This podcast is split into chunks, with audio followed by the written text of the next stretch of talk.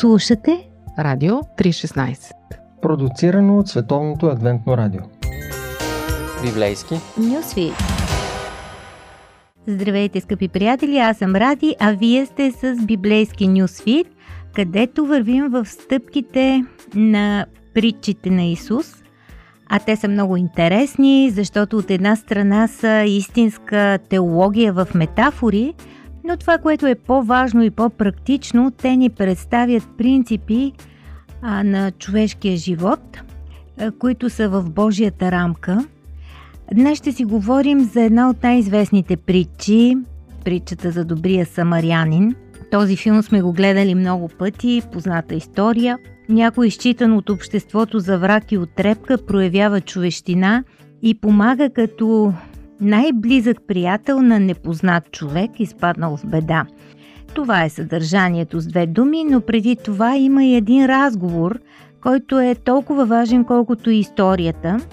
Но като читатели ние много често пренебрегваме диалога и редуцираме самата история до един добър пример, даден от Исус за това как да достигнем някой в нужда. Но тук има много повече и се надявам, че ще чуете и някои неща, които не са ви толкова познати, колкото историята.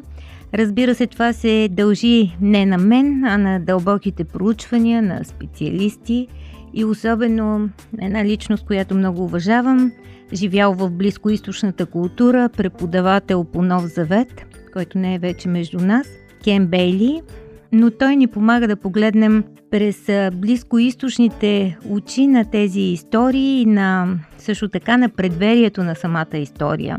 А, да обърнем внимание на този диалог, с който започва историята. Един законоучител стана и за да изпита Исус рече Учителю, какво да сторя, за да наследя вечен живот? А той му каза В закона какво е написано? Как четеш? Онзи отговори Възлюби Господа своя Бог с цялото си сърце, с цялата си душа и с цялата си сила и с целия си разум и ближния като себе си. Исус му каза, право отговори, така постъпва и ще имаш вечен живот. Много е интересно поведението на този законник, може да го наречем учен, богослов или адвокат, ако искаме някаква по-модерна а, такава интерпретация да направим, който като много от нас в определени ситуации се държи като някакъв тестер на Бога. А той си мисли така. Този Исус го наричат учител, казва, че е добър учител. Я да видя какъв е тавана на този учител, колко му е капацитета. И прави тази викторина с въпросите, за да провери какво знае Исус и как той разбира, колко дълбоко разбира юдейския закон, по който нашия човек е специалист. А, какво да направя, за да наследя вечен живот? Адвокатът пита и очаква Сякаш очаква Исус да каже «Пази заповедите». Впрочем, той вече така е напътил един богат галеник на съдбата, който задава същия въпрос.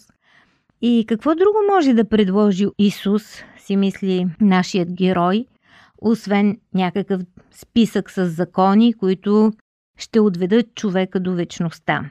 Разбира се, това е било много обичайно за времето и такива списъци задължително са отваряли дебати – и провокаторът очаква точно това.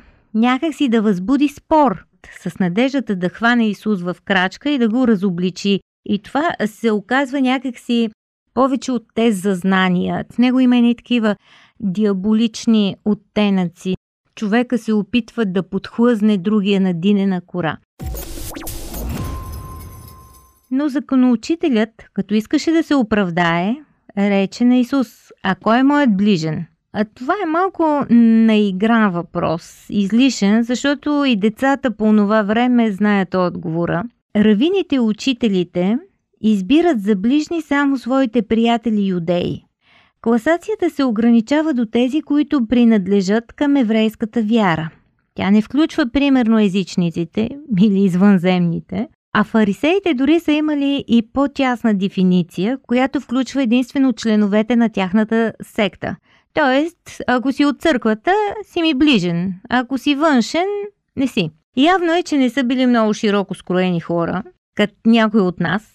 Адвокатът много добре знае отговора, още преди да си е задал въпроса, но иска наистина да изпързаля Исус. А Исус също е наясно с отговора, даже повече, но смята, че има един по-дълбок принцип, за който трябва да се говори. И така стигаме до тази злободневна история, нещо, което често влиза в ерихонските криминални новини. Тя ни разказва за происшествие на пътя от Ерусалим към Ерихон, едно коварно пътуване, при което кръците са особено сериозна заплаха. Това е всеизвестно за аудиторията на Исус и се явява като една ефектна рамка на неговата история. И щом има пътник точно на трасето, то вече виждаме и как го нападат разбойниците. Те го съблякоха, нараниха го и си заминаха, като го оставиха полумъртъв. Лишен от дреха и в несъзнателно състояние, битият човек няма самоличност.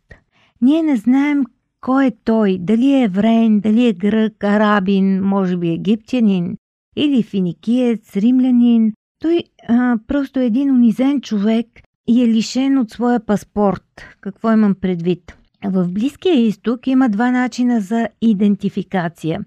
Единият е разпознаване по дрехата, а другият е чрез говора. Диалектът подсказва а, кой е точно човека, откъде е, както а, можете да определите днес дали някой от Враца или Перник, но тук критериите за ближен са извън строя, защото този човек не можеше да говори и беше съблечен. А, той не може да бъде идентифициран. Можеше да бъде всякакъв. И всеки, даже можеше да си ти или аз. По пантофи. Предаване за семейството на Радио 316. И така стигаме до презентацията на Исус, в която виждаме какви хора има на пътя. Задава се един свещеник, след като разбойниците се умитат. Свещениците са хора с пари и са част от елита. Този човек най-вероятно язди на магара или на камила, докато бедните ходят пеша. Той има достатъчно средства за да транспортира а, прибития до поликлиниката или страноприемницата, за да получи там дрехи и лечение. И наистина би могъл да го превози, а, но не пожела.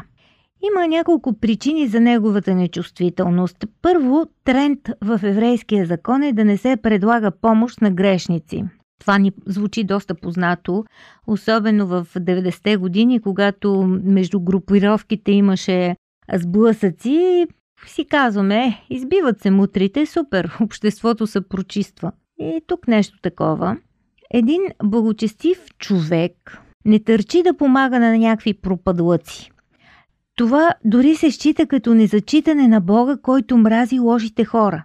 Следователно, свещеникът действа като затворник в ума си на своята теология.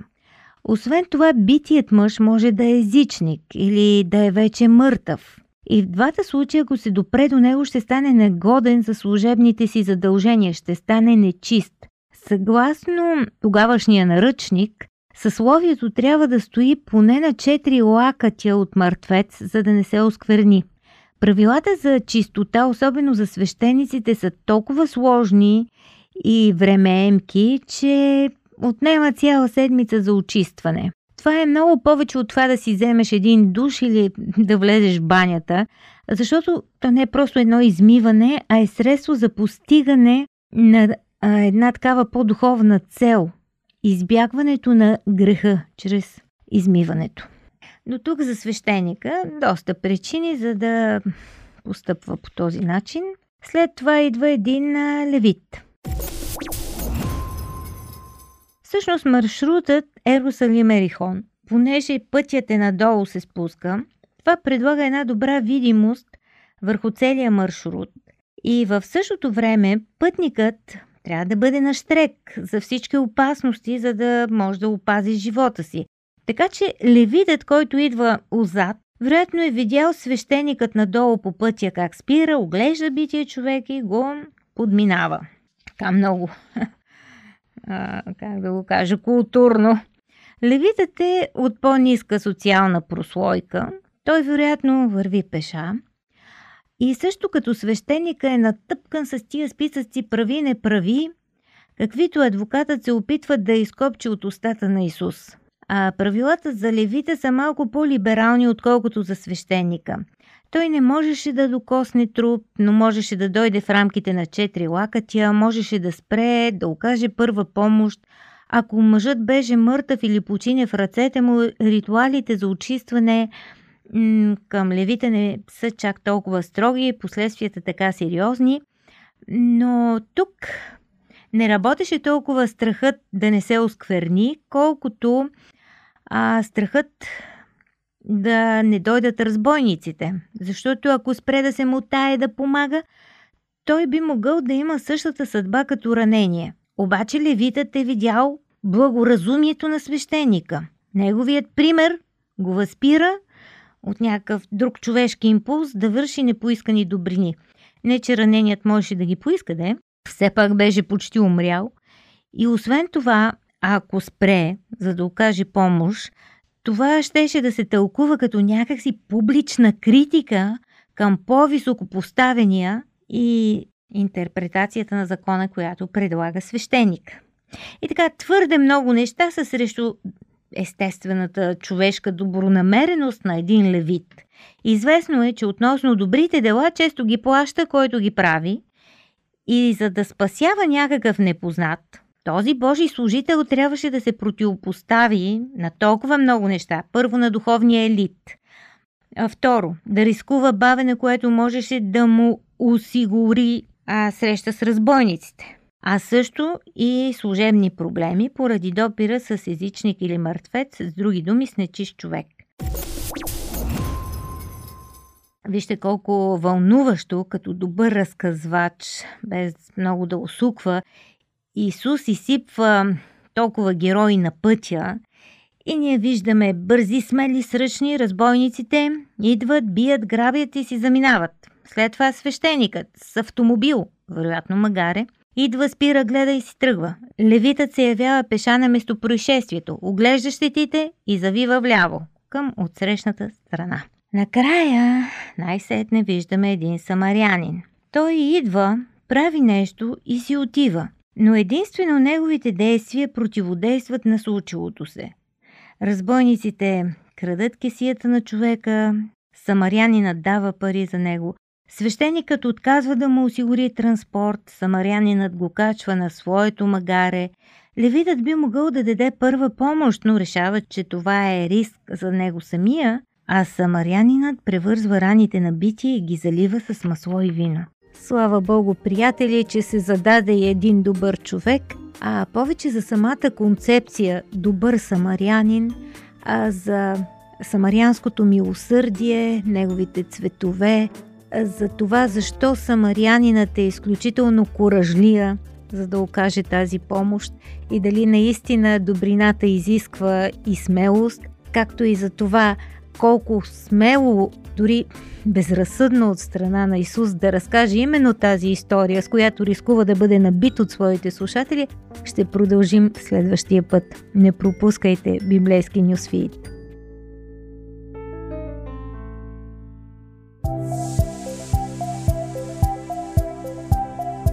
Слушате Радио 316 Продуцирано от Световното адвентно радио Сайт 3-16.bg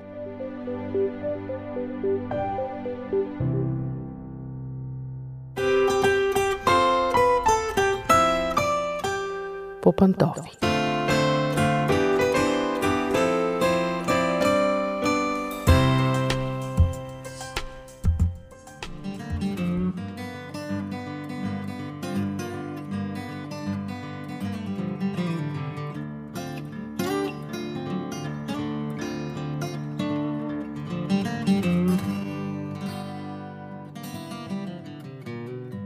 Здравейте, уважаеми слушатели! Започва нашето предаване по пантофи. Аз съм Мира и днес реших да говорим по една малко тъжна тема, която силно засегна през последните години нашата страна. Става въпрос за екранното родителство. или скайп родителството. Детето, оставено някъде на баба из България, сяда да закусва. След някаква трудна борба с компютъра, дядото успява да включи скайпа. На екрана се появява майката, включила си е телефона, някъде в някаква малка мизерна стаичка в Италия. Станала е по-рано да закуси в кавички с детето си и започват въпросите. Научи ли си уроците? Защо не си ядеш филията? С баща си детето се чува и вижда по скайп само в неделя, защото на строежа, на който той работи в Германия, няма интернет. С него пък обсъждат каква фанелка на кой отбор ще му донесе за коледа. Много тъжна е тази картина, която стана и много обичайна.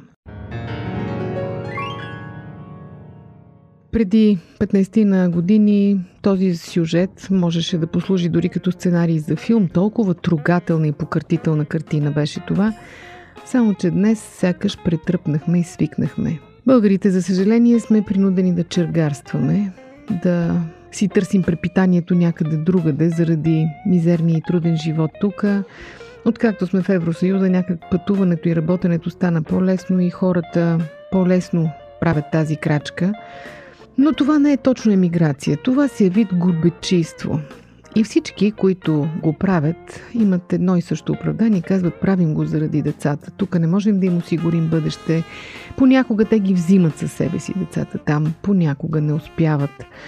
Обаче, освен материална страна, този целият проблем има една много друга, по-сериозна и това е психологическата страна на нещата.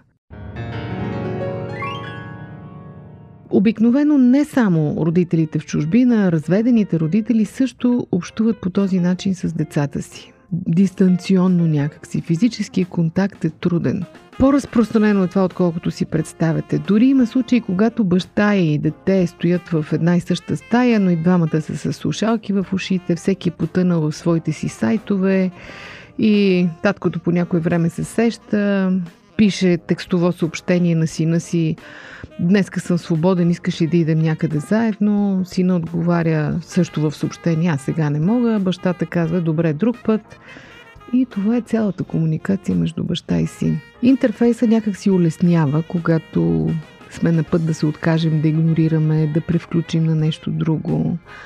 В този смисъл трудната и без това сложна и деликатна връзка дете-родител се разпада. Това е сякаш обратната страна на дигиталната революция. Уж ни сближават технологиите, а всъщност ни помагат да се освободим от присъствието на другия.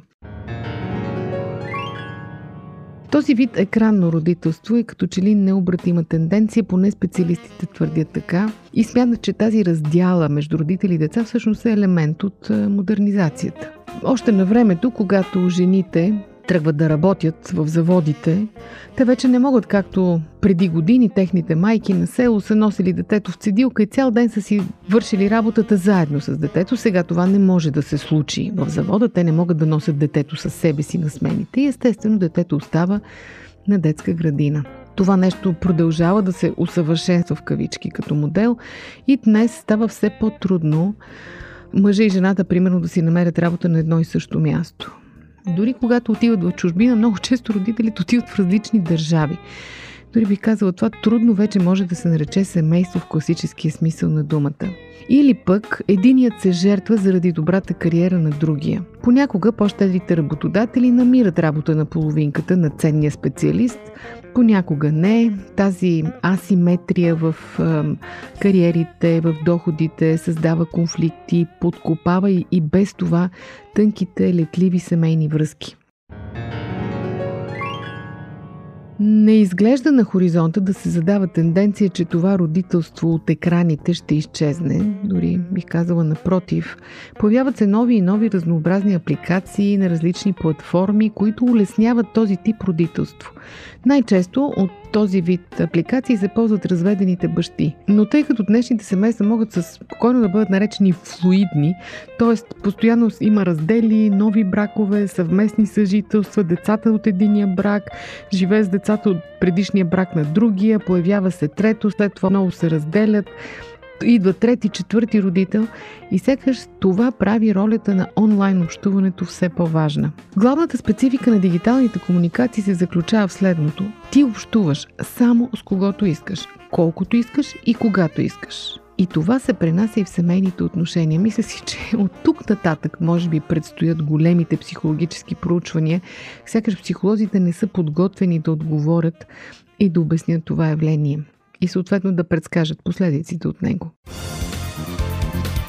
Какво да кажем за дискусии по Радио 316? Откъде идва сериозния проблем? Един онлайн родител, един родител по скайп всъщност не е цялостно човешко същество в съзнанието на своето дете. Той е образ на екрана, както са образите на филмовите герои или на героите от телевизионните игри. Реалният контакт с детето се създава, когато му въздействаме цялостно. С поведение, с езика на тялото, с излъчването, с гласа, с миризмата, ако щете. Всичко това ние не го осъзнаваме. Освен това, когато общуваме през екрана с детето, ние имаме склонността да се самоцензурираме. Тоест, появяваме се пред детето само в момент, когато сме в добро настроение. Ако сме в лошо, го прикриваме, за да не го разстройваме. Подготвяме си предварително какво ще кажем, какво ще премълчим. Дори понякога шиги си намисляме предварително, какви подаръци ще обещаем, на какви теми ще говорим, какви снимки ще му покажем.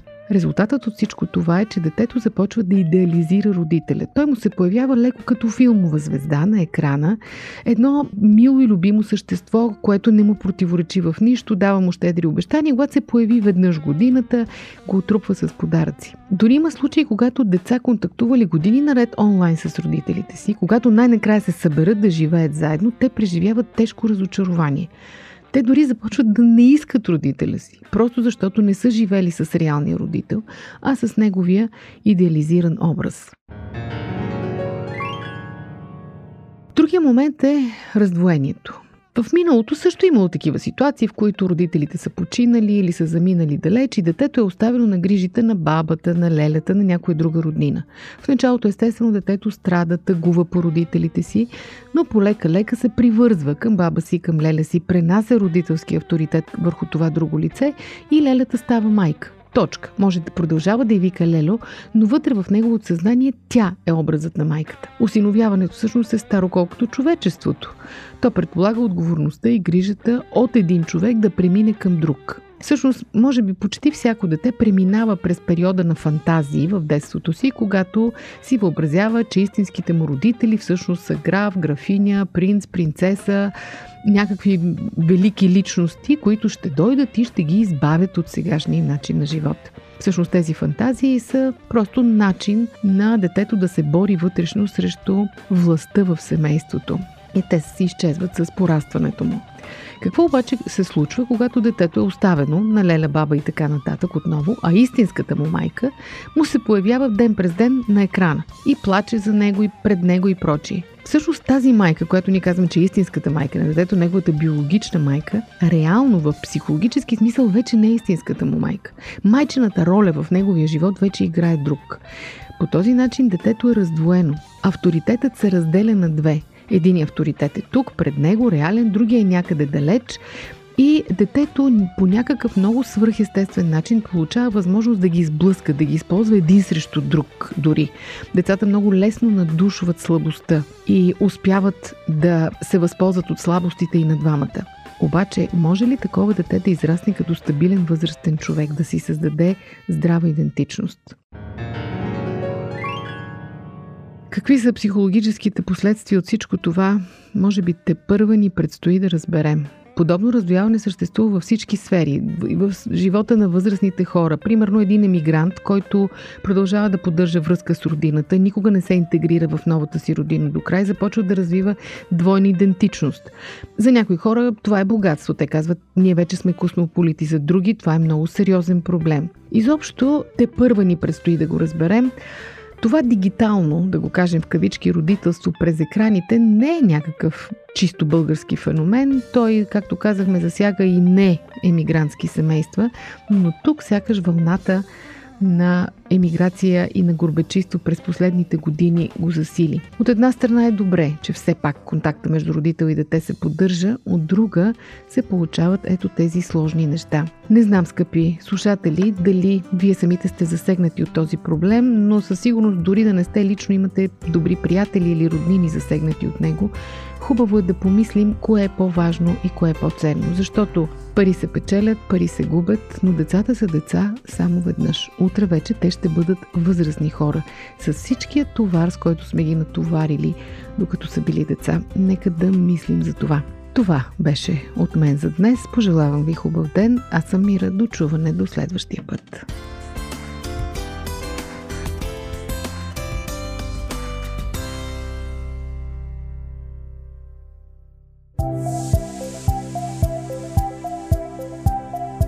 Радио 316 Продуцирано от Световното адвентно радио.